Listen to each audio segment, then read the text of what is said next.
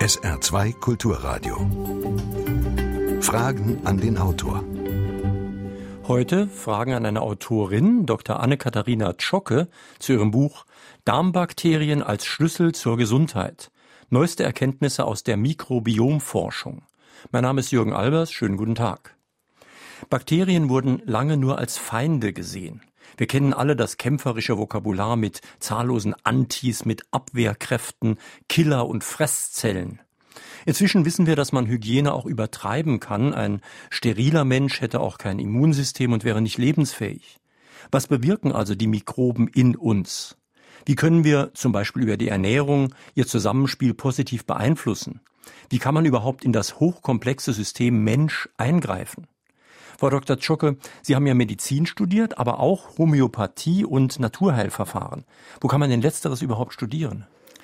Ja, ich habe ja in Freiburg im Breisgau und London studiert und in Freiburg waren wir in der Situation, dass wir als Studenten viele Initiative ergreifen konnten. Ich habe mit einer Freundin, weil ich von klein auf immer eigentlich ein Naturmensch war. Ich war am liebsten draußen und ähm, so die Natur war mir das Wichtigste. Und wir haben im ersten Semester dann einen Arbeitskreis Klostermedizin gegründet, also über Klöster und Hildegard ist Medizin. Im anderen Studentenkreis haben wir ähm, botanische Ausflüge gemacht. Wir haben dann immer Dozenten eingeladen, die fachkundig waren und das war dann am Wochenende meistens und haben mit denen Ausflüge gemacht und da haben wir Heilpflanzen studiert und ähm, Homöopathie wurde als dreijähriger Kurs von privaten Dozenten in den Räumen der Universität angeboten. Ich denke, das war auch ungewöhnlich, aber Freiburg hatte da so die Möglichkeiten. Und in London habe ich Osteopathie kennengelernt und ich habe mir immer Leute gesucht, die ich interessant fand und geguckt, was machen die. Und dann nach dem Examen deine Ausbildung zur Fußreflexzonentherapeutin noch gemacht und dann noch ein halbes Jahr lang Vollzeit Weiterbildung in naturheilkundlichen Themen. Das war anthroposophische Medizin, das war Sprachtherapie, Bädertherapie, Musiktherapie, also die ganze Bandbreite. Das war schon mhm. gut, weil ich habe immer den Kompromiss gesucht. Ich wollte, als ich anfing zu studieren, da habe ich lang geschwankt, ob ich Biologie oder Medizin studieren sollte. Und dann habe ich im Abi-Heft geschrieben, Ärztin im Umweltschutz. Also ich mhm. habe im ersten Semester auch Vorlesungen bei den Förstern belegt, den Umweltschutz. Ich war immer vielseitig interessiert. Mhm. Und jetzt sind Sie zwar Ärztin, aber nicht mit Praxis, sondern Sie wohnen in der Eifel und mitten in der Natur und schreiben vor allen Dingen auch Bücher.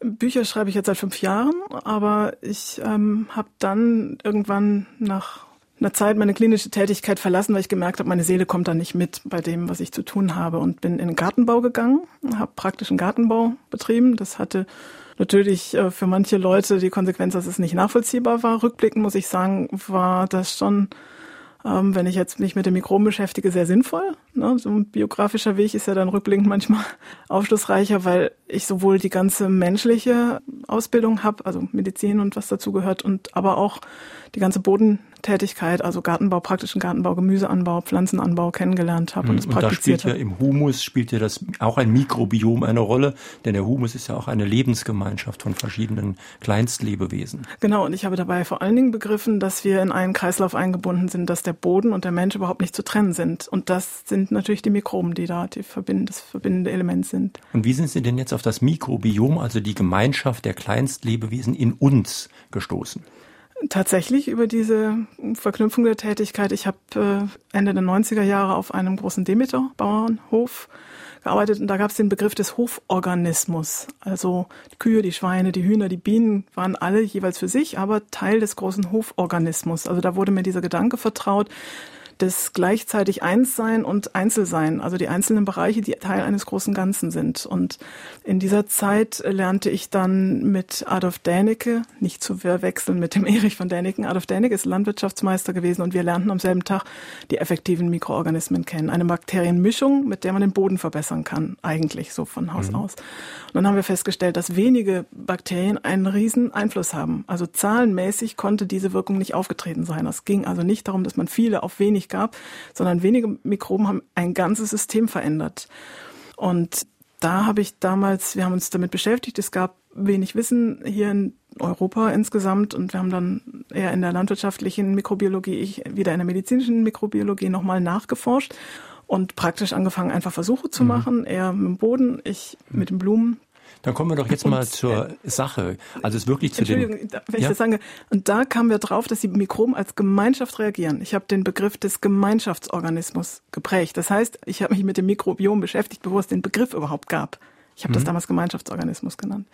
Dann sollten Sie jetzt vielleicht mal ein bisschen dazu. erklären, äh, was da eigentlich passiert. Ich meine, ich hoffe doch sehr, dass jeder Schüler weiß, dass wir ein Magen-Darm-System haben und dass die Verdauung ohne Bakterien und Kleinstlebewesen in uns gar nicht wirklich funktionieren würde. Ich hoffe auch, dass so ziemlich jeder weiß, dass das auch was mit dem Immunsystem zu tun hat, denn das Immunsystem wird ja aus dem Darm doch sehr wesentlich auch gesteuert. Welche Bedeutung also hat dieses Mikrobiom für unsere Gesundheit? Das Mikrobiom ist in meinen Augen, so wie ich das heute verstehe, der zentrale Schlüssel für unsere Gesundheit. Weil die Mikroben verbinden uns mit der Umwelt und mit uns selbst. Die sind die Brücke zwischen dem, was außen und innen ist. Also zwischen meinem Blutraum, den Körperzellen und meiner Umgebung. Also sprich insbesondere der Nahrung, die ich mich reinnehme. Ohne die Bakterien könnten wir überhaupt nicht existieren. Also die Bedeutung kann gar nicht hoch genug eingeschätzt werden und ich glaube nicht, dass jeder weiß, dass Bakterien und Immunsystem zusammenhängen. Also das weiß man vielleicht, wenn man hinguckt. Aber wer guckt denn hin? Ich glaube, das große Manko bis jetzt war, dass die Bakterien einfach so übergangen wurden. Man weiß, die gibt's irgendwo, aber wer achtet schon darauf? Wer macht sich darüber Gedanken, was mit seinen Bakterien, Körperbakterien geschieht, wenn er irgendwas tut? Und das ist ja auch interessant, dass auch die Leute, die theoretisch zumindest wissen, dass es das Ganze gibt, praktisch dagegen verstoßen. In den USA ist zum Beispiel der Einsatz von Antibiotika in der Tiermast noch erlaubt. Bei uns ist er zwar verboten, wird aber oft umgangen. Und auch was sonst so in unsere Nahrungsmittel reinkommt, ist für unser System im Darm gar nicht wirklich gut. Einfaches Beispiel, ähm, Konservierungsstoffe, die sind ja dafür da, dass die Nahrungsmittel sich nicht vorzeitig zersetzen. Wenn sie dann aber im Darm sind, sollten die Nahrungsmittel ja zersetzt werden und dann wird das gehindert durch die Konservierungsstoffe.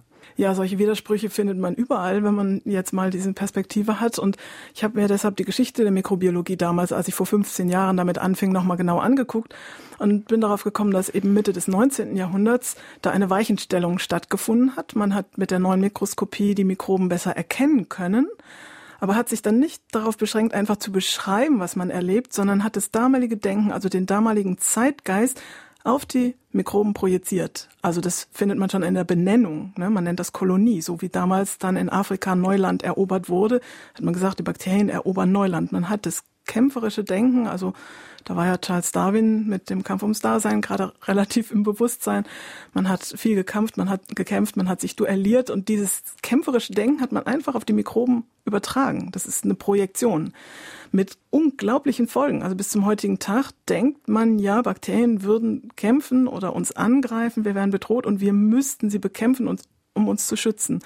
Und dieser Gedankengang, also dieses Konstrukt, dieses diese Erfindung des Menschen hat sich durchgezogen und prägt die Grundlagen aller Forschung auch. Also die, mhm. auch die allerneuesten Forschungs- Berichte jetzt über die Bedeutung der Mikroben wird immer vor diesem Hintergrund interpretiert und so dann kommt man ja nicht weiter. Wir sollten vielleicht gerade darüber mal genauer eingehen, weil da sind doch schon Fragen eingegangen.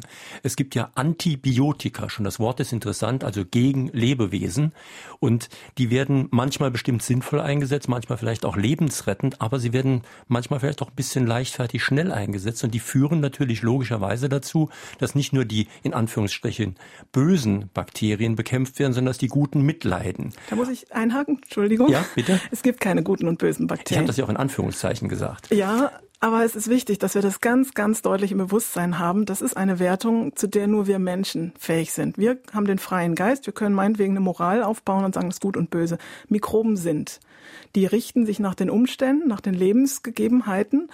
Und wenn ich viel Kartoffeln esse, dann habe ich vielleicht andere Mikroben, als wenn ich viel, ich weiß nicht was, Bier trinke. Mhm. Ja, das heißt, die Mikroben richten sich nach dem, was ist. Und wenn ich Mensch jetzt mir einfallen lasse, dass ich gegen etwas sein will, dann ist das etwas, wo ich jetzt nach meiner Lebenserfahrung sagen muss, das provoziert eine Gegenbewegung. Hinzu kommt, dass die, was wir jetzt Antibiotika nennen, also medizinische oder sonstige, ja eigentlich etwas sind, wo man die ursprünglichen Botenstoffe der Kommunikation der Mikroben untereinander genommen hat. Also Einzeller unterhalten sich ständig. Die müssen, die wissen ständig, wer wo ist und was sie so machen und verständigen sich dadurch auf etwas Größeres Gemeinsames. Also, dass ein Darm gut funktioniert, das können die nur, weil die sich alle unterhalten. Und zwar tausend verschiedene Mikrobenstämme im Darm und dann Billionen, Billiarden. Das ist ein Wunderwerk eigentlich, dass die alle miteinander kommunizieren können. Das ist erstaunlich. Nur so können sie ein Mikrobiom bilden.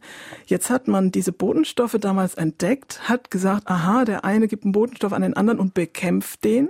Da hat die Fehlinterpretation eingesetzt und hat das, was man da als Mittel finden konnte, extrahiert, vermehrt und in großen Mengen dann als Medikament eingesetzt. Das heißt, man macht sie mundtot. Und wenn man ein Lebewesen, Einzeller sind Lebewesen, mundtot macht, was eigentlich einen Sinn hat und da leben möchte, also wenn sie ihrem Hund versuchen, die ganze Zeit den Mund zuzuhalten, dann wird der irgendwann beißen. Ja, nicht anders ist das dann zu verstehen. Also darf ich das vielleicht mal so interpretieren, vielleicht habe ich es ja richtig verstanden.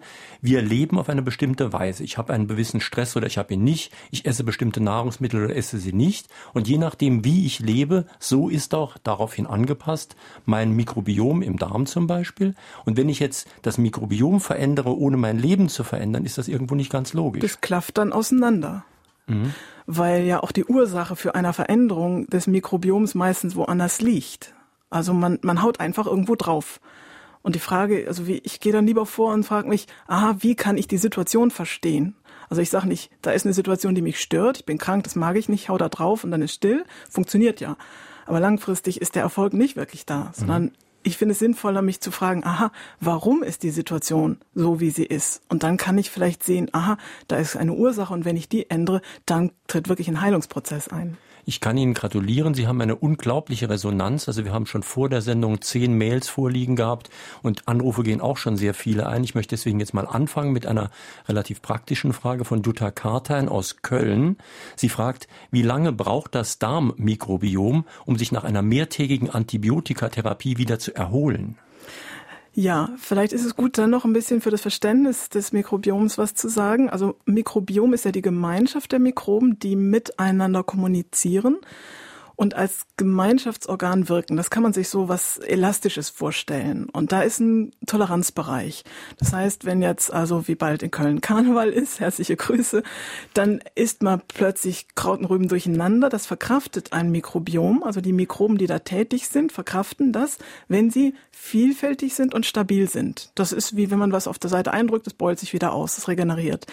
Jetzt kommt es bei einem so massiven Eingriff darauf an, wie elastisch war das Mikrobiom vorher. Das heißt, je stabiler ein Mikrobiom ist und das heißt, je vielfältiger die Mikrobenflora und desto, je besser es den Mikroben geht, desto eher ist es zu verkraften und desto eher regeneriert sich das auch wieder. Wenn ein Mikrobiom aber schon angegriffen ist, dann dauert es länger. Mhm. Und da gilt dann dasselbe wie in der Biologie sonst auch. Eine gewisse Artenvielfalt ist ein evolutionärer Vorteil, denn wenn die Arten vielfältig sind, kann im Falle einer Katastrophe auch noch was gerettet werden. Also ich spreche da gerne von einer stabilisierenden Vielfalt. Je vielfältiger etwas ist, desto stabiler ist es, weil dann, und so ist es auch im Darm, wenn ein paar Mikroben aus irgendeinem Grunde jetzt gerade mal umgekommen sind oder fehlen, dann können andere Mikroben, die ähnlich sind, diese Tätigkeit übernehmen vorübergehen, bis die anderen sich regeneriert haben oder auch sogar auf Dauer. Das heißt, es muss aber das Potenzial zu so etwas da sein und das besteht in der Vielfalt. Je vielfältiger die Mikrobenflora ist, desto stabiler gehe ich durchs Leben. Das gilt ja auch insgesamt. Wir sprechen in Fragen an die Autorin auf SR2 Kulturradio heute Morgen mit Dr. Anne-Katharina Zschocke zu ihrem Buch Darmbakterien als Schlüssel zur Gesundheit, erschienen bei Knauer, Preis 1999.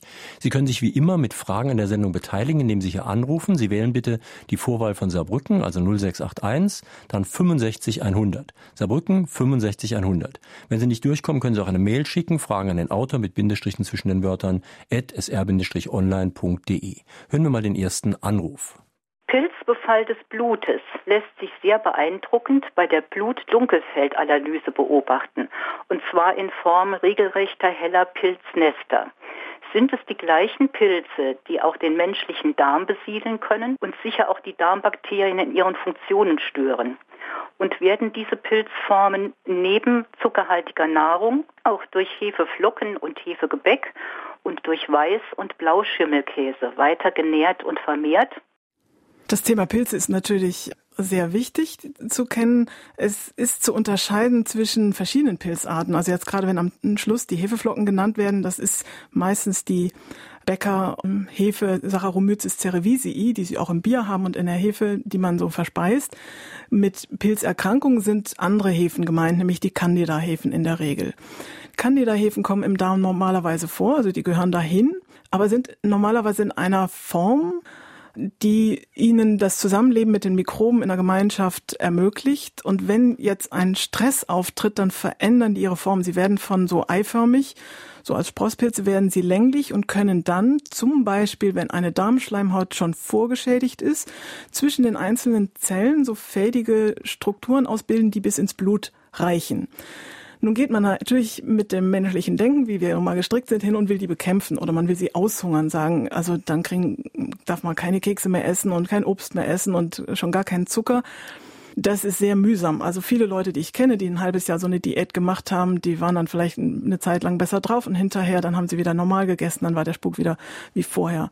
Dazu muss man wissen, dass diese Pilze, wenn sie einen Schock erlitten haben und diese Fadenform angenommen haben, rückreguliert werden durch Bakterien. Das heißt, sinnvoll ist in so einer Situation Bakterien zu schlucken oder auf andere Weise oder und, am besten macht man das gleichzeitig, die Bakterienflora im Darm wiederherzustellen, damit die Pilze ganz so, sich menschlich gesprochen entspannen, wieder ihre Eiform annehmen, in der sie dann nicht mehr zwischen den Zellen rumspuken und dann kann der Rest im Blut auch aufgeräumt werden, in Anführungsstriche, das jetzt mal so ein bisschen. Man müsste sich also erstmal überhaupt fragen, wie kommt das, dass die Pilze da sind, bevor man sie bekämpft? Das heißt, sie sind ja ziemlich sicher gekommen, vielleicht wegen psychischen Faktoren, vielleicht wegen Stress, vielleicht wegen einer sehr einseitigen Ernährung. Sie sind nicht, sie sind gekommen, die sind sowieso da. Ja, sie Aber haben sich warum haben sie, verändert. Warum haben sie eine andere Form angenommen? weil sie in Stress geraten sind. Und alles, was Mikroben angreift, versetzt sie in Stress. Wir haben es mit Lebewesen zu tun. Wenn ich also ich irgendein Gift schlucke, und Gift kann für die Darmflora schon hm, Chemie in der Nahrung sein, dann geraten die in Stress, dann nehmen sie zum Beispiel diese Fadenform ein und auch Sauerstoffmangel im Darm kann ein solcher Stress sein. Und diesen Stress haben ja sehr viele Leute in der heutigen Zeit, dass da mhm. einfach keine Entspannungsphasen mehr da sind und der Darm in Stress gerät und dann die Sauerstoffversorgung sich verringert und die Mikroben in der Darmschleimhaut unterversorgt werden. Und dann geht diese ganze Kaskade los. Hören wir gleich noch eine telefonische Frage. Ich habe seit 2007 die ersten Berichte verfolgt über Darmflora und da wurden als erstes erwähnt in Freiburg Versuche mit Firmikuten, einer Gruppe von Bakterien, die sogar aus Ballaststoffen Zucker und Stärke machen kann, also Nährstoffe. Und man sieht ja auch, wie, wenn man in der Familie lebt, wie unterschiedlich bestimmte Gemüse auf Gedärme von Familienmitgliedern wirken. Also es ist wirklich sehr verschieden. Sind da nicht alle Kalorientabellen Unsinn? Weil, wie gesagt, wenn aus Salat Nährstoffe gemacht werden können, äh, aber nur bei manchen Menschen, die diese Darmbakterien haben, dann sind doch die Kalorientabellen Blödsinn. Also es ist so, dass die Firmikuten sind eine von den vier großen Mikrobengruppen. Das ist nicht ein Stamm, sondern es ist eine Gruppe von Mikroben, die im Darm bei Menschen vorkommen. Und Ihre Frage ist ganz berechtigt, weil die Zusammensetzung innerhalb des Mikrobioms bestimmt über die Verwertung der Nahrung. Andererseits bestimmt aber die Art der Nahrung über die Zusammensetzung der Mikroben. Das heißt, wir gestalten mit dem Essen die Zusammensetzung im Darm und wenn wir die dann in einer bestimmten Weise haben, das ist natürlich in der Realität viel komplexer, als man das jetzt so mal eben sagen kann, dann kann man bestimmte Nahrung unterschiedlich verwerten. Also da ist berühmt geworden das Verhältnis der Firmikuten zu den Bakteroidetes und ich habe mir im Buch erlaubt, eine gängige, sehr populär gewordene Forschung, nämlich dass wir Menschen jetzt zu drei Enterotypen gehören. Und die einen haben mehr die Firmikuten und die anderen mehr die Bakteroidetes und die einen werden dick und die anderen nicht. Diese Studie habe ich mir ein bisschen genauer angeguckt und ähm, bin zu einem anderen Ergebnis gekommen, weil es nämlich deutlich ist, dass der Mensch und wahrscheinlich also auch gesunderweise der Darm über die Nahrung den Rhythmen auch der Jahreszeiten angegliedert ist. Also da sind im Buch auch einige Beispiele und Studien zu aufgeführt, dass der Darm ein Rhythmusorgan ist. Und wenn dieser Rhythmus gestört ist, das kann nämlich, Entschuldigung, dann kann es sein, dass dann die Verdauung gestört ist. Denn man kann zu einem gewissen Zeitpunkt die Firmikuten überwiegen haben und zum anderen Zeitpunkt die Bakteroiditis. Also bei Eichhörnchen im Winterschlaf, davon ist im Buch dann auch die Rede, ist zum Beispiel im Winter ein anderes Verhältnis. Die Firmikuten sind dann überwiegend, damit das Eichhörnchen, also vor dem Winter, ganz viel Speck ansetzt. Und im Frühjahr sind es dann wieder die Bakteroiditis. Da gibt's also Dinge, die so äh, gar noch nicht betrachtet worden sind und immer wieder zurückführen auf das ganz Simple, sich möglichst so zu ernähren, wie es einem selber gut tut. Lassen Sie uns doch, bevor wir auf gesundheitliche Probleme eingehen, nochmal die Grundlagen ein bisschen darstellen. Sie haben die schöne Formulierung in Ihrem Buch, Stoffwechsel heißt, dass der Stoff die Seite wechselt. Und zwar die Seite vom im Darm auf die andere Seite. Dazwischen ist dann die Haut, die Schleimhaut, die übrigens, wie ich gelernt habe, deutlich dünner ist als die Haut, die ich außen trage. Und irgendwie kommt das dann von innen nach außen? Das sollten Sie vielleicht ein bisschen erklären, weil genau das ja sehr wichtig ist für alle Therapien. Ganz genau. Es ist vor allen Dingen die zentrale Grundlage unserer gesunden Ernährung. Also wir haben ja die Möglichkeit, zum Beispiel eine Murmel zu schlucken. Die geht durch meinen Verdauungstrakt durch. Die geht aber nicht in den Stoffwechsel. Die klickert wieder in den Toilettenschlüssel und dann ist sie einfach durchgegangen. Und unsere Nahrung soll den Stoff ja vom Inneren wechseln aufs Blut, auf die Blutseite. Und um diesen Übergang zu gewährleisten, dass also eine Möhre oder ein Apfel wirklich Blut wird, gibt's die Darmschleimhaut dazwischen. Das Essen wird vorbereitet durch das Kauen, durch die Speisesäfte aus dem Magen, wird das Eiweiß zersetzt, Bauchspeicheldrüsen und so weiter. Und dann muss diese Schleimhaut äh, intakt sein im Darm. Das ist ganz, ganz zentral. Und das heißt, dass die kleinen Darmzellchen an der Oberfläche beschichtet sind mit einer kleinen Flüssigkeitsschicht und darauf sitzt dieser Schleim und da drin, dann innerhalb, da ist, kommt der Speisebrei an. Und das ist ein dynamischer Prozess. Und die Mikroben sind sowohl im Speisebrei, aber auch in dieser Schleimschicht und sie sind dann geschichtet. Da geht man so richtig wie so durch so einen geschichteten Biofilm durch. Und die Mikroben verarbeiten da die Nahrung so fein, dass sie dann ins Blut aufgenommen werden kann. Das ist ein gesunder Übergang. Und wenn das gestört ist, dann haben wir Probleme. Und genau eines dieser Probleme nennt man gern Reizdarmsyndrom. Also wenn schon Syndrom vorkommt, heißt das für mich immer, man weiß es nicht so wirklich genau. Und Jürgen Boos aus St. Ingbert fragt, welche Therapievorschläge es denn gäbe zur Behandlung dieses Reizdarmsyndroms. Mit Reizdarmsyndrom bezeichnet man jetzt in der Regel eine Gruppe von, also eine Erscheinung bei einem Menschen. Es, es gibt für mich kein Reizdarmsyndrom. Es gibt immer einen Menschen, der irgendwie krank ist und das nennt man dann irgendwie. Aber das Syndrom an sich ist ja abstrakt, das gibt's nicht. Also dieser Mensch hat ein Problem und der hat entweder Verstopfung oder Durchfall oder Bauchkrämpfe und Schmerzen, kann nicht alles vertragen, muss auf die Toilette rennen obwohl, und so weiter. Und dann ist immer diese Schleimschicht gestört auf eine irgendwie geartete Weise und der Schlüssel dazu sind die Mikroben, weil die Mikroben sind diejenigen, die diese Schleimschicht aufrechterhalten und dafür sorgen, dass die Zellen dicht bleiben. Und die Mikroben sind sozusagen die Feinverdauung zwischen der Grobverdauung und dem Blut. Das heißt, jede Reizdarmtherapie, also da ist ja auch noch diese pikante Variante, ein Reizdarm wird dann diagnostiziert, wenn die Beschwerden mehr als zwölf Wochen im Jahr sind. Wenn es weniger sind, hat man eine andere Diagnose oder keine. Das sind die armen Leute, die nach Hause gehen und haben keine Diagnose. Nicht? Also kann man schon ablesen, dass in unserem medizinischen System da Änderungsbedarf besteht. Also jedenfalls ist diese Schicht dann gestört. Was macht man dann? Wie kann man diese Schicht wiederherstellen? Man kann sie wiederherstellen, indem man die Mikroben regeneriert. Wie kann man die Mikroben regenerieren? Und jetzt wird es natürlich spannend. Das geht auf allen Ebenen. Das Einfachste ist die Ernährung. Das Zweite ist, dass zur Ernährung gesunderweise zwingend immer Bakterien dazugehören. Und die Welt, in der wir leben und die Art, wie wir uns ernähren, ist ja meistens bakterienfrei, weil unsere Gesetzgebung seit dem Hygienevorstellungsänderung im 19. Jahrhundert will, dass da keine Mikroben drin sind. Also da klafft es auseinander. Man braucht zum Essen dazu Bakterien und man braucht im Essen nichts, was Bakterien nicht gut tut. Und dann ein bisschen Geduld. Dann im Einzelfall, da bin ich im Buch ja auch gründlich drauf eingegangen, darf man auch noch gucken, wie ist das mit den Übergängen? Das ist ja ein Übergang, das ist eine Grenze und die Grenze in unserem Inneren, unsere Darmschleimhaut, spiegelt auf anderen Ebenen, seelisch-geistiger Ebene, Grenzen, die wir real im Leben erleben. Also wenn ich Grenzverletzungen in meinem seelischen Umfeld erlebe, und das ist ziemlich häufig. Sie haben das Beispiel in Ihrem Buch, wo ein Mann seine Frau vor der Schwiegermutter rettete. Die Schwiegermutter hat nämlich ständig Grenzüberschreitungen genau. gemacht. Ne? Ja, nicht? Und die Frau war dann schwer krank mit Morbus Crohn und äh, so blutigem Stuhl, die konnte wirklich nur noch Bananen und Reis essen, nicht? Und dann wurde da, wurden da Grenzen eingezogen. Tür zu, Schwiegermutter musste klingeln, also wirklich äußere Grenzen wieder geschaffen, dass der Mensch einen Raum hat, in dem er sich entfalten kann. Das ist ganz, ganz wichtig.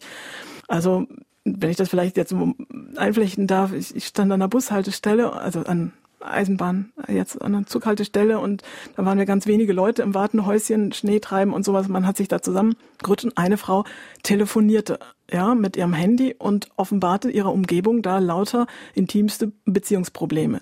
Das ist für die Umstehenden eine Grenzüberschreitung. Ich will das nicht wissen. Ja, das macht man nicht. Das heißt, wir sind in einer Welt, in der die Grenzüberschreitungen überhaupt nicht mehr wahrgenommen werden. Und die spiegeln sich eben auch im Darm. Mhm.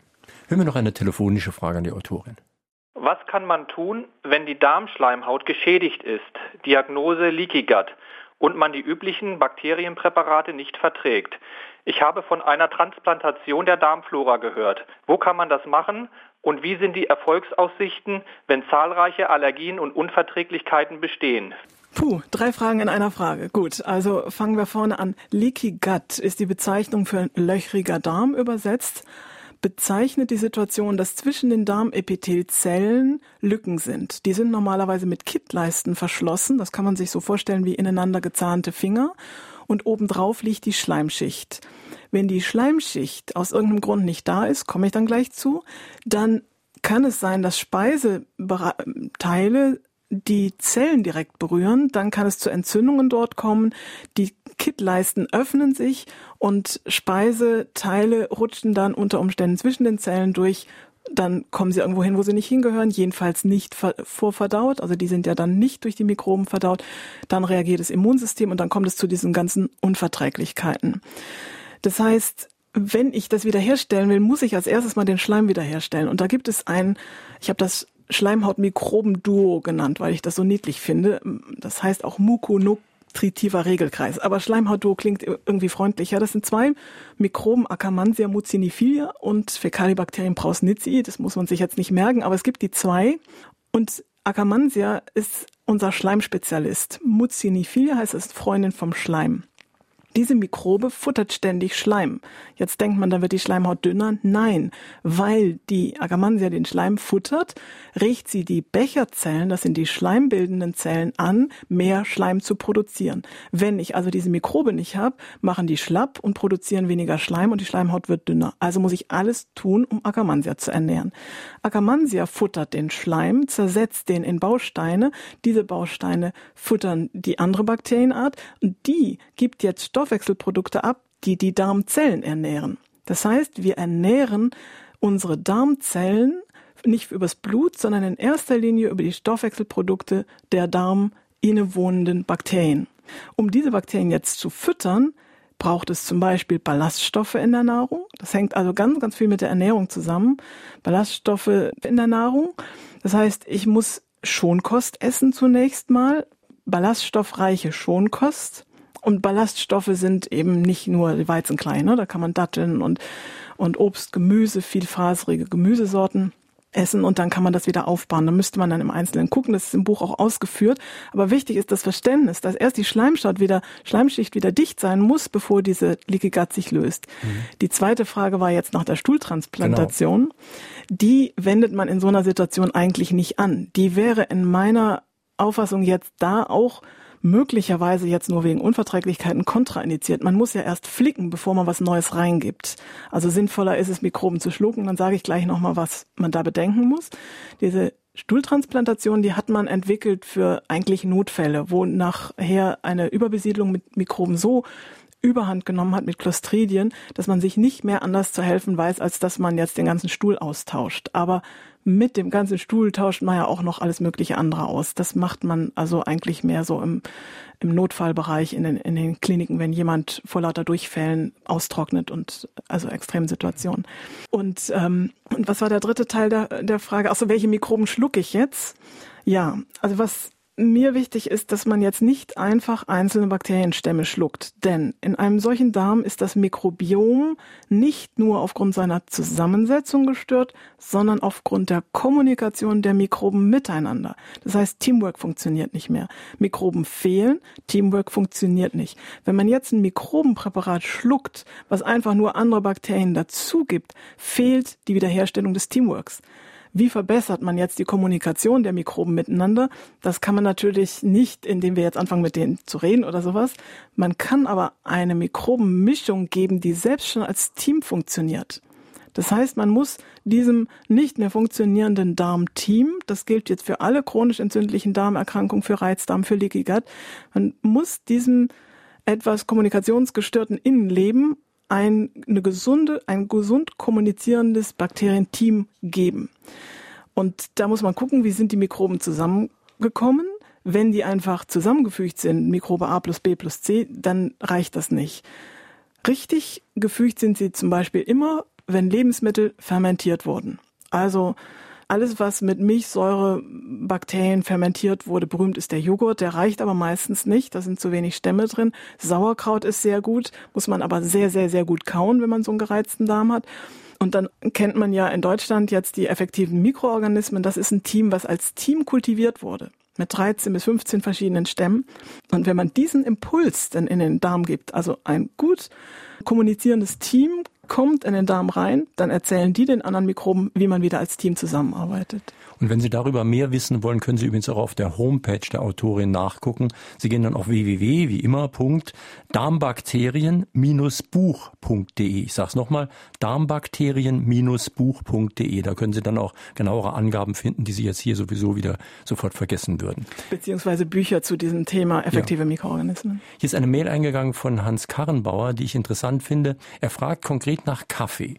Und das sollte uns vielleicht mal Anlass geben, über diese ganzen Genussmittel, manche sagen auch Genussgifte zu sprechen, die wir so zu uns nehmen, was die für Auswirkungen haben, was man dann dagegen tut und was das Gegenmittel wieder für Auswirkungen hat.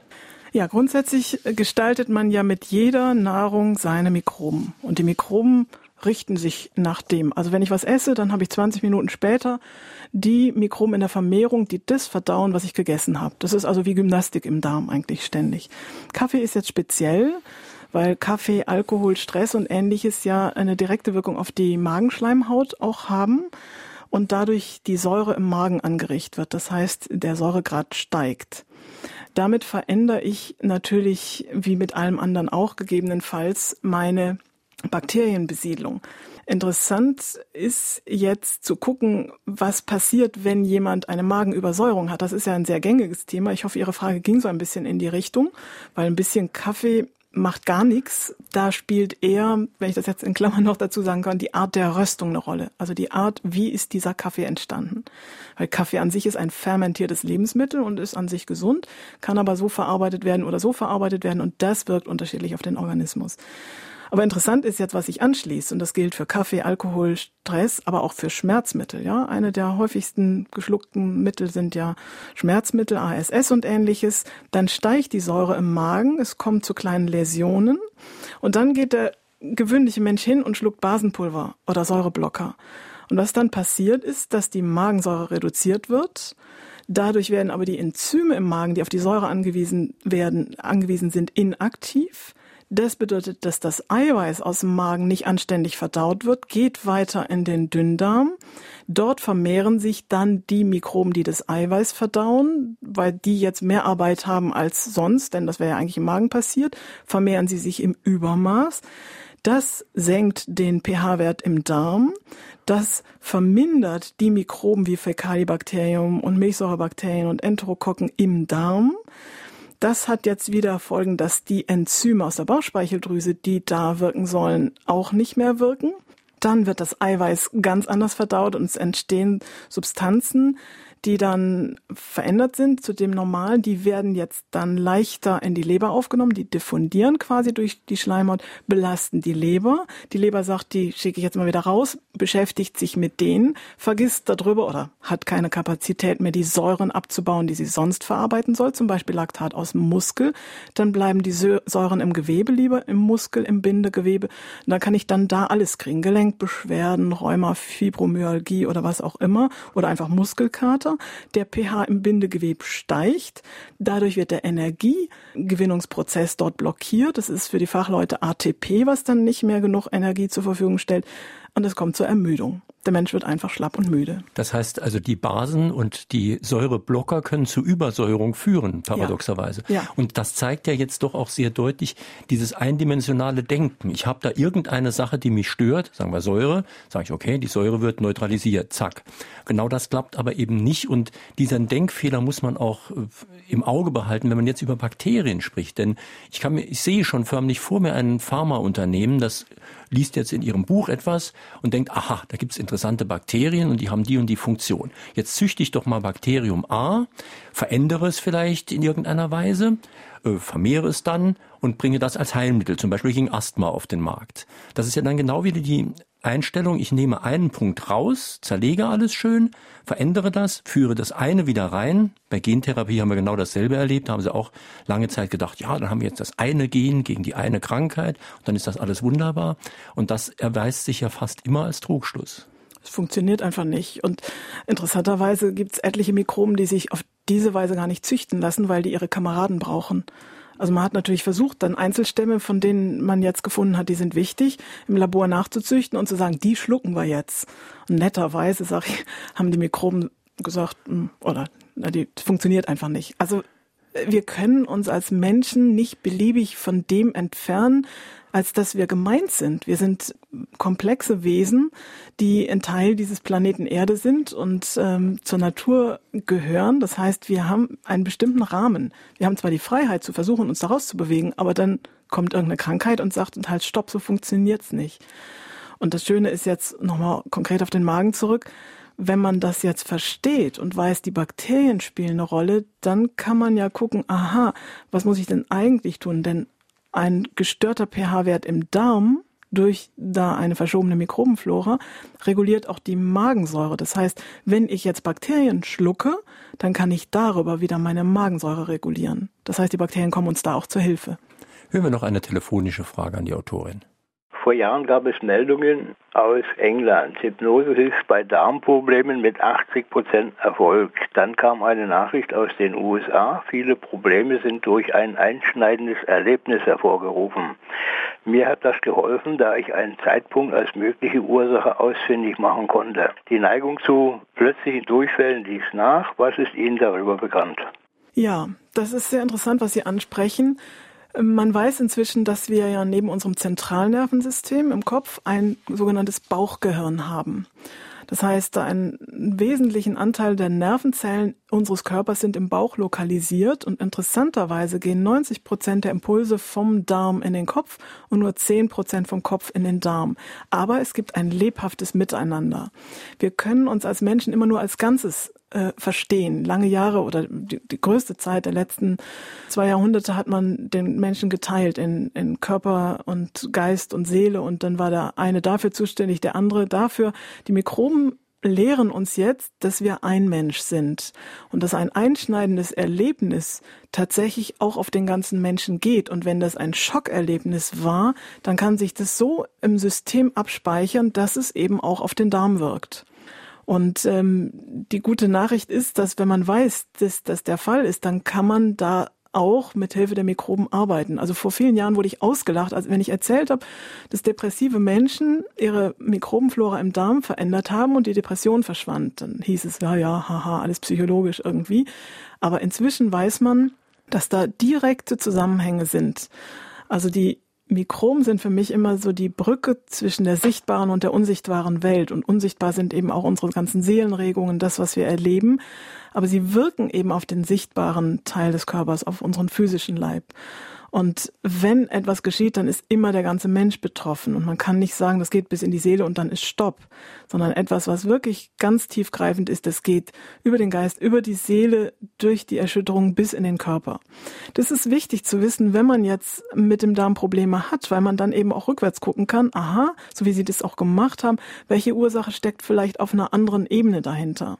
Da ist dann im Buch auch drauf eingegangen, da habe ich dann am Ende des sechsten Kapitels mal einen ganzen Fragenkatalog auch aufgeführt, Fragen, die einem helfen, sich selber mal hm, anzuschauen, was könnte da gewesen sein und auf diese Art und Weise auf einer parallelen Ebene die Gesundheit wiederherzustellen oder den Körper zu unterstützen, dass man sagt, man schluckt Bakterien, aber man guckt auch, wo kam das her und dann kann man auf die Art und Weise eben auch Heilung bewirken. Bei Lebens Lebensmittelskandalen oder Trinkwasserverunreinigungen ist oft von Darmbakterien oder Fäkalkeimen als Ursache die Rede. Warum werden manche Arten von Darmkeimen so aggressiv und gefährlich, sobald sie den Körper verlassen haben? Ich würde das ein bisschen anders ausdrücken weil ja auch die Erfahrung zeigt, dass wenn also Fäkalmikroben, die ins Trinkwasser einfach nicht reingehören, und das war ja auch die große Errungenschaft der Hygiene im 19. Jahrhundert, dass man die Trinkwasserversorgung von den Abwassern getrennt hat. Das war der Weg dann, um eben Cholera und andere Seuchen zu verhindern. Aber viel interessanter ist es jetzt eigentlich, wer wird wann von einer solchen, Sie sagen Vergiftung, ähm, Lebensmittel betroffen. Wenn jemand ein ganz stabiles Mikrobiom hat, eine geschlossene Schleimhaut, die mit einer sehr aktiven, dynamischen Mikrobenflora, also mit einer Gemeinschaft bewohnt ist, dann kann man Bakterien schlucken, eine gewisse Anzahl, die gehen einfach durch, die merkt man nicht. Wenn da aber schon eine Anfälligkeit vorhanden ist, dann schlägt die natürlich völlig durch. Das heißt, es geht um ein Gleichgewicht. Wir sind in uns selber wie so ein eine Waage. Jemand hat mal den Vergleich eines Mobile verwendet mit lauter kleinen Wagen, die so ineinander greifen und alles muss schön im Gleichgewicht sein und bewegt sich auch mal so, mal so. Das heißt, nicht die Mikrobe ist gefährlich, sondern in welcher Art ist es miteinander? Was trifft auf einen Menschen ein und wie ist dieser Mensch konstituiert, dass ihn das aus dem Lot wirft. Das ist eben von Mensch zu Mensch verschieden. Der eine Mensch kann schon einen rohen Apfel nicht vertragen, weil da Mikroben dran sind, die der Darm nicht kennt. Der andere kann dann nach Marokko fliegen und Wasser trinken. Es macht ihm nichts aus. Also die Stabilität des Mikrobioms, wir hatten ja gesagt, das ist die Vielfalt und das ist die Kommunikation, was die Stabilität ausmacht, sind dafür entscheidend, ob etwas, was von außen jetzt an Mikroben in mich hineinkommt, ein Problem bereiten oder nicht. Hier ist gerade eine Frage per Mail von Wolfgang Deges aus Losheim am See eingegangen. Was ist für Sie basische Ernährung? Hat diese Ernährungsart Einfluss auf die Darmheilung bzw. Sanierung? Ich schaue da anders drauf. Also ich schaue auf die Ernährung nicht nach dem Aspekt der basischen oder sauren oder sowas, weil das so widersprüchlich ist. Das sind zum Teil Begriffe, das wird dann auch sehr kompliziert, sondern ich gucke, was macht die Ernährung mit den Mikroben? Weil der Körper hat ja seine Selbstregulierungstendenzen. Das heißt, der Magen muss sauer sein, den Dünndarm erstmal basisch, dann wird es ein bisschen wieder saurer, dann wird es wieder ganz alkalisch. Das heißt, es gibt Rhythmen im Körper. Und wichtig ist, eine ballaststoffreiche Ernährung, weil die Ballaststoffe die Substrate sind, die unsere Bakterien füttern. Bakterien sind ja so nett und verzichten darauf, jetzt von dem zu nehmen, was unsere Zellen versorgt, also unsere Körperzellen, sondern die Bakterien ernähren sich von dem, was wir irgendwann mal unsinnigerweise Ballaststoffe genannt haben, zu Zeiten, als wir nicht wussten, dass das das Bakterienfutter ist. Und jeder Apfel, jede, jeder Brokkoli, äh, Getreide und hat normalerweise diese Ballaststoffe mit sich. Das heißt, wenn ich was esse, was aus der Natur kommt, habe ich ein gesundes Gleichmaß an Ballaststoffen, also Mikrobenfutter und anderen Dingen, die mein Körperzellfutter sind, sozusagen jetzt mal. Aber Sie im Gegensatz dazu industrielle Nahrung, die eben nicht mehr angepasst ist auf unsere Jahrhundert- und Jahrtausendfache Evolution, die hat viele Sachen drin, die eben nicht zu unserem Darm passen. Das und es sind viele Sachen raus, die reingehören. Ja. Also aus der Zeit, wo man nicht wusste, dass die Ballaststoffe das Bakterienfutter sind, hat man ja gesagt, da ist so eine blöde Kleie um das Getreidekorn drumherum, das machen wir aber weg, dann haben wir mhm. Weißmehl. Das heißt, das ist tatsächlich aus einem Verständnis gekommen, wo man die Bakterien nicht berücksichtigt hat. Und wenn jetzt die Ballaststoffe fehlen, habe ich ein Ungleichgewicht im Darm. Und dann verändern sich auch eben pH-Wert im, wie ich das eben ausgeführt habe, bis hin ins Gewebe. Das heißt, ich muss meine Bakterien angemessen füttern. Und das ist eigentlich eine gesunde Mischkost. Viele der Forschungsergebnisse der Autoren finden sich nach meiner Erfahrung in der anthroposophischen Medizin erfolgreich wieder. Haben Sie eine Begründung, warum die Schulmedizin diese sehr hilfreichen Medikamente nicht als Medizin anerkennt? Also ich kenne viele Schulmediziner, die die anthroposophische Medizin auch praktizieren. Das würde ich jetzt mal so nicht trennen.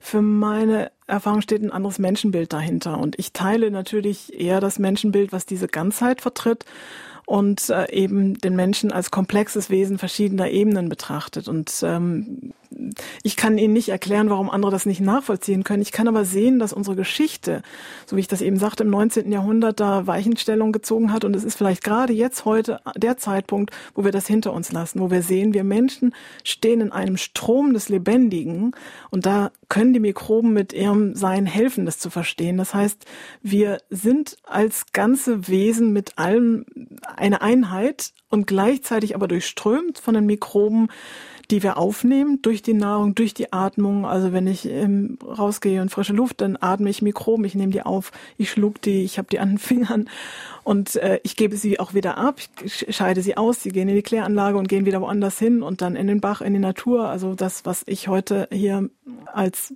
Wasser aus der Leitung habe, war vielleicht im Amazonas mal und ist über die Wolke gekommen und wenn ich das in die Toilette ausscheide, ist es demnächst eine Suppe in Shanghai. Also wir sind Teil des Planeten Erde, wir sind ganzheitliche Wesen und das zu denken erfordert einen aktiven Schritt, weil wir eben geschichtlich gesehen, wissenschaftlich geschichtlich in der Vergangenheit sehr viel dazu neigen, in Stücke zu teilen, zu analysieren. Das scheint für den Menschen zunächst mal leichter zu sein, ist aber letztendlich etwas, was uns nicht gerecht wird. Sie hören auf SR2 Kulturradio Fragen an die Autorin Dr. Anne-Katharina Tschocke zu ihrem Buch Darmbakterien als Schlüssel zur Gesundheit. Und drei, die sich mit einer Frage in der Sendung beteiligt haben, bekommen das Buch demnächst vom Knauer Verlag zugeschickt. Heute sind das Helmut Grob aus Hirzweiler, Friederike Sommer aus Ensdorf und Christel André aus Schwalbach. Hören wir noch einen Anruf. Einige Menschen bekommen einen Pilz nach einer Antibiotikatherapie. Kann man dem vorbeugen? Und warum geschieht das nicht bei jedem Menschen nach Antibiotikaeinnahme? Wir hatten ja vorhin über die Pilze schon ein bisschen gesprochen. Und wenn das Mikrobiom als Ganzes stabil ist, dann verkraftet der entsprechende Mensch das besser. Ein Antibiotikaeinnahme ist ein massiver Schock für das Mikrobiom und sprengt das Mikrobiom tatsächlich. Also diesen Begriff Mikrobiomschock, den habe ich jetzt mal kreiert, den gab es bis jetzt noch nicht, weil es ersichtlich ist, dass ein antibiotischer Eingriff so massiv ist, dass diese Elastizität bei den meisten Menschen nicht mehr gegeben ist. Und ähm, bei den Candida-Pilzen, die meinen Sie ja, gibt es diesen, diesen Reflex, dann auf einen solchen Schock mit einer Veränderung zu reagieren, wie wir das vorhin schon gesagt hatten. Also, dass manche Menschen darauf stärker reagieren als andere, liegt daran, dass eben deren Zustand, also der, nicht deren Zustand, der Zustand deren Mikrobiom, und dazu gehört ja der ganze Mensch, nicht nur der Darm. Da gehört auch die Mundhöhle dazu und da gehört also auch die Haut und Haare, die ganzen Mikrobe. Ihre Frage nach der Vorsorge ist natürlich die, was kann ich tun vorher und eigentlich ganz einfach eine üppige Mikrobenvielfalt von gut kommunizierenden Mikroben herstellen. Das mhm. heißt. Darf ich gerade da unterbrechen, weil es gerade ein Gruß aus Wadern eingegangen, leider ohne Absender. Sie haben ja vorhin Sauerkraut erwähnt. Und hier wird gefragt, ist es denn nicht von Bedeutung, ob das Sauerkraut roh oder erhitzt verzehrt wird? Das wird wohl nirgends erwähnt. Also wichtig ist die Mikrobenbesiedlung jetzt zu unserem Thema. Natürlich mhm. ist es ein Unterschied, auch fürs Kauen oder sowas, aber das Erhitzen selber ist nicht ähm, grundsätzlich für Essen ein Drama. Also es, man muss jetzt nicht Rohkost essen, gar nicht. Man, zu dieser Jahreszeit draußen alles verschneit, wird man nicht Rohkost essen, wird man eine Gemüsesuppe kochen. Ja, also den Unterschied könnte ich jetzt aus der Forschung, das ist glaube ich so nicht erforscht, weiß ich jetzt auch nichts zu, zu sagen. Wichtig ist, welche Mikroben sind drin und viel wichtiger ist, wie ist das hergestellt? Also ist es wirklich auf eine natürliche Weise hergestellt oder sind da synthetische, gentechnisch, künstlich umerzogene Mikroben bei der Enzymproduktion beteiligt gewesen? Also da muss man eher genau hingucken, wie ist ein Lebensmittel entstanden vom ganzen Prozess her und welche Mikroben sind dann da drin.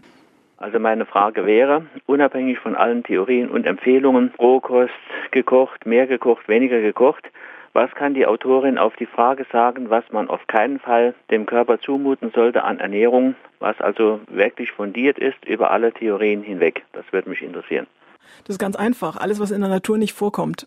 Keine Chemie und keine Gifte natürlich, aber was am Essen drin ist, wenn man mal in den Supermarkt geht und guckt da hinten die ganzen Farbstoffe, Konservierungsstoffe und die ganzen Sachen an, die da drin sind, die sind nicht im Apfel normalerweise, wenn der im gesund am Baum gehangen ist. Also was das Mikrobiom nicht kennt, nicht mag und nicht verträgt, ist alles, was synthetisch nicht ursprünglich als Nahrungsmittel gedacht ist als Lebensmittel. Also was nicht ähm, Sonnenlicht mit irgendeiner Pflanze in der Natur gewachsen ist. Wir ernähren uns ja letztendlich von dem Licht aus der Sonne, das mit einer Pflanze, die mit der Wurzel in der Erde gestanden hat, gewachsen ist. Das ist das, was für den Homo sapiens eigentlich als Nahrung vorgesehen ist und das, was kulturell daraus verarbeitet wurde. Auch Käse, auch Champagner mit 600 verschiedenen Mikrobenarten drin und Bier, also kulturgeleistete Lebensmittel gehören dazu aber nichts, was in einer Retorte entstanden ist im Labor synthetisch an Chemie, was ja nur der Haltbarmachung, der Aufpeppung, das anders aussieht, als eigentlich was drin ist und sowas dient, das ist das, was wir nicht brauchen. Und ansonsten ist es wichtig, da ist im Buch auch ein ganzes Kapitel, ein ganzer Abschnitt, das zu essen, wo man selber einen Appetit nach hat. Wo man, wo der Körper signalisiert, das hat mit Beziehung zum eigenen Körper zu tun, dass mein Körper mir signalisiert, oh, ich habe jetzt Lust auf eine Mandarine. Na gut, Mandarine ist auch nicht aus Deutschland, aber einfach auf die eigenen Signale zu hören. Es geht um unser Verhältnis zu unserem eigenen Körper, dass wir darauf lauschen. Der möchte jetzt was trinken, der möchte was essen.